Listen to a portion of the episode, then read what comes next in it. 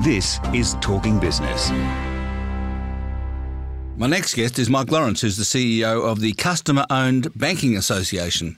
G'day, Mike. Thanks for coming in. Thank you, Alan. Pleasure to be here. How many customer owned banks are there in your association? Uh, we've got 70, uh, and they represent uh, credit unions, mutuals, and building societies and they're located right across Australia, and uh, we have a very good footprint, certainly in regional and rural Australia. A lot of them have become banks, though, haven't they? Uh, they've become banks by by name, uh, but they've stayed true to what they are, which is a mutual. Uh, so they are still member owned. Um, about 12, 18 months ago, legislation was passed whereby the mutual uh, institutions could change their name and have bank. Um, and prior to that, you had to have $50 million worth of capital to be able to do it. Now uh, they can just um, choose to change their names. And, and about over 20 of them have chosen to do that, and some refer to themselves as mutual banks, and others um, have had a change of name and refer to themselves as a bank. Are they banks in name only, or, or are they real banks? Oh, they're real banks uh, in terms of what banking is, and that's why some of them have chosen to to change the name because yeah, the the views are that the younger generation uh, credit union is probably uh, has less meaning to younger generation. Bank or banking describes what they do, um, and all of our members are you know retail operations or retail banks as such, uh, but structurally different from investor owned banks in that they are member owned. And how much of the uh, market in Australia do they have?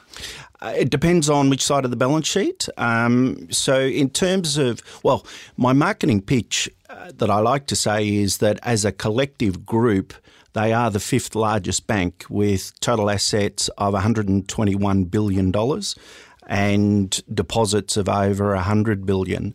Um, but obviously that's sp- spread across the 70 members. But they do control 10% of retail deposits, which is not insignificant. And what about what percentage of um, of loans? Oh, well, that, that is less. Uh, you know, the majors dominate there. So unfortunately, it's um, you know only around uh, 2% but growing and growing faster than system. Which is the next question. Have you been growing more quickly post the, the Royal Commission than before it?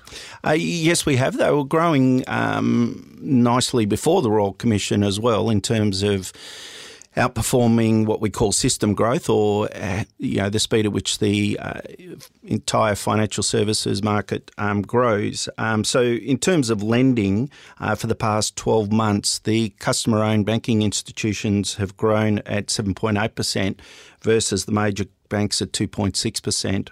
Um, and then on the deposit side, uh, there's also been um, nearly a 2% increase uh, on that front as well. So they're performing well, but we definitely are seeing increased um, activity and switching off the back of the Royal Commission. And um, I'm just wondering whether you think that um, there's some sort of cap on how much uh, of the market the customer owned banks can actually take uh, on either side of the balance sheet, really. I mean, uh, I guess. Um, uh, there's probably a limit, a bit of a lower limit to what you can get in, in lending, but in deposits, what do you think? Well, deposits are a form of funding for them. Um, you know, they don't, uh, generally speaking, uh, they rely uh, predominantly on retail deposits, um, as opposed to the major banks who are heavily into wholesale funding.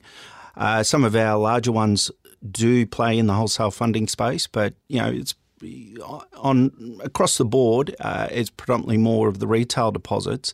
In terms of the lending, well, that's constrained by capital, um, and the customer-owned banks have been um, shackled in the past in that they haven't been able to raise capital uh, other than by way of retained earnings. Um, but legislation was passed uh, earlier this year. Uh, it was referred to the Hammond Bill uh, or the Hammond uh, report, and it will enable the customer owned banks to now raise capital without triggering a demutualisation. So it required changes to the corpus. Uh, the Corporations Act. Um, unfortunately, the Corporations Act never had a definition as to what a mutual was, and that is now in the Corps Act. And uh, it's quite simple. It's provided they stay true to one member no more than one vote, then it won't trigger demutualisation. So in the future, they're going to be able to go out and raise um, common equity one, uh, common equity um, uh, capital and um, compete with the, the majors on that ground. So that will enable them to continue to grow as well. Well, what sort of capital is it? I mean, I presume the people who are giving you the money or giving the, the customer-owned banks the money uh, won't get more more of a vote than one. They'll get one vote, no matter how much money they put in. Uh, that's that's correct, um, but they will get a return uh, on their investment, um, and so there are you know strict guidelines around how this can be issued. But but for all intents and purposes, it is uh, the raising of a share, um, and therefore it needs to look and feel like a share um, for the investor market. Um, we're not at that stage yet. We've still we still need to work through uh, all the the detail of you know how do you create a market for this? Is it retail investors? Is it wholesale investors? Um, is it listed on a stock exchange um, to make it liquid? You know, do you put it on a um, you know the ASX or the NSX?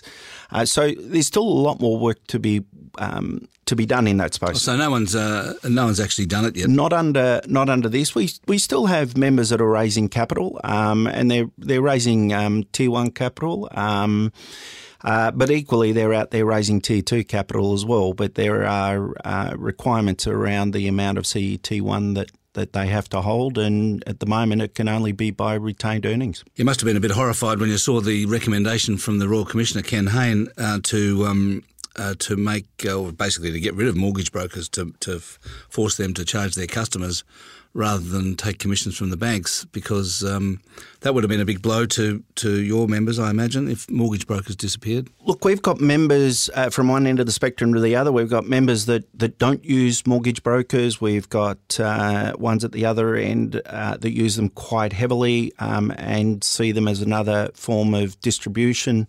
Um, so, yes, we were uh, certainly talking to both sides of government uh, as this played out. Um, and I think that, you know, where we've landed, uh, you know, common sense has prevailed. It, it, will still be under review in terms of the remuneration, um, but changes are already afoot around best interest duties uh, for mortgage brokers, and there's more work to be done. But, you know, from my perspective, uh, running an association, what we are very much focused on is competition, and anything that's not good for competition, um, we certainly will get involved in. And you know, mortgage brokers do play a part, and um, we were we were active because of that. But it was really through the competition lens. What are the key challenges that your members face, apart from capital, which is obviously a constraint, and distribution? Are, they really it? They're, they're the, th- the only things holding your members back.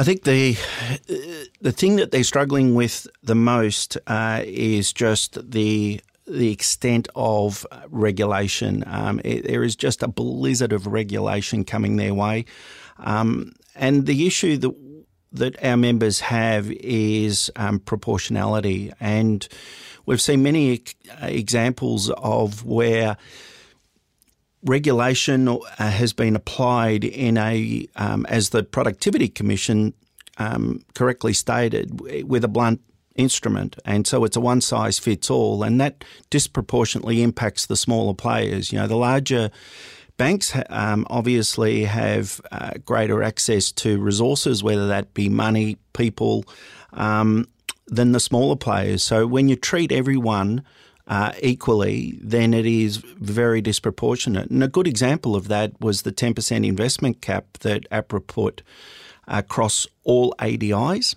And um, you know that really impacted our, our sector because you know if you've got a small investment book, you're going to hit your cap far quicker than a major bank who might have a four hundred billion dollar investment book, and um, that really impacted our our customers and um, and our members. So you know that's an example of you know a one size fits all that's disproportionate when you've got major banks already controlling 80 85% of the market in what is arguably an oligopoly, um, that's not good for competition. So they shouldn't have put the cap on to your members. They should have just put it on the big ones.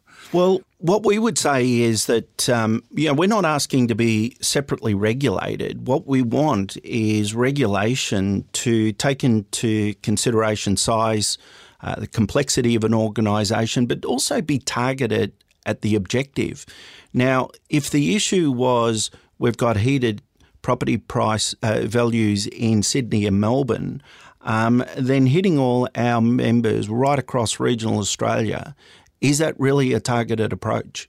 Um, or is it just a simplistic approach uh, because it's easier to do that? And um, you know, everyone suffered as a result. But it's gone now, isn't it? So I suppose it's all um, uh, it's all systems go again. Well, it has gone, um, and we're certainly pleased with that. But uh, you know, the the risks haven't gone away. You know, we've got We've got 76 recommendations from the Royal Commission still to be implemented. Um, some of them are in the throes of being implemented. Uh, over 40 of those relate to the banking. Um, and they require legislation to be passed, bills um, to be passed. Some of them require the industry to get together and work together on solutions. Um, it's critical that we're at the table on all of those discussions because we run the risk of being collateral damage. And whilst the actions could be targeted at the uh, the big end of town, who are the ones that were front and centre of this Royal Commission. Um, the unintended consequences on the smaller players uh, could be significant. So we, you know, there is still a lot of risks, um, but we need to, as I say, make sure that we're at the table there. Well, good on you, Mike. Mike, I hope you are. So uh, it's been great to talk to you. Thanks for coming in. My pleasure. Thanks, Alan. I've been talking to Mike Lawrence, who's the CEO of the Customer Owned Banking Association.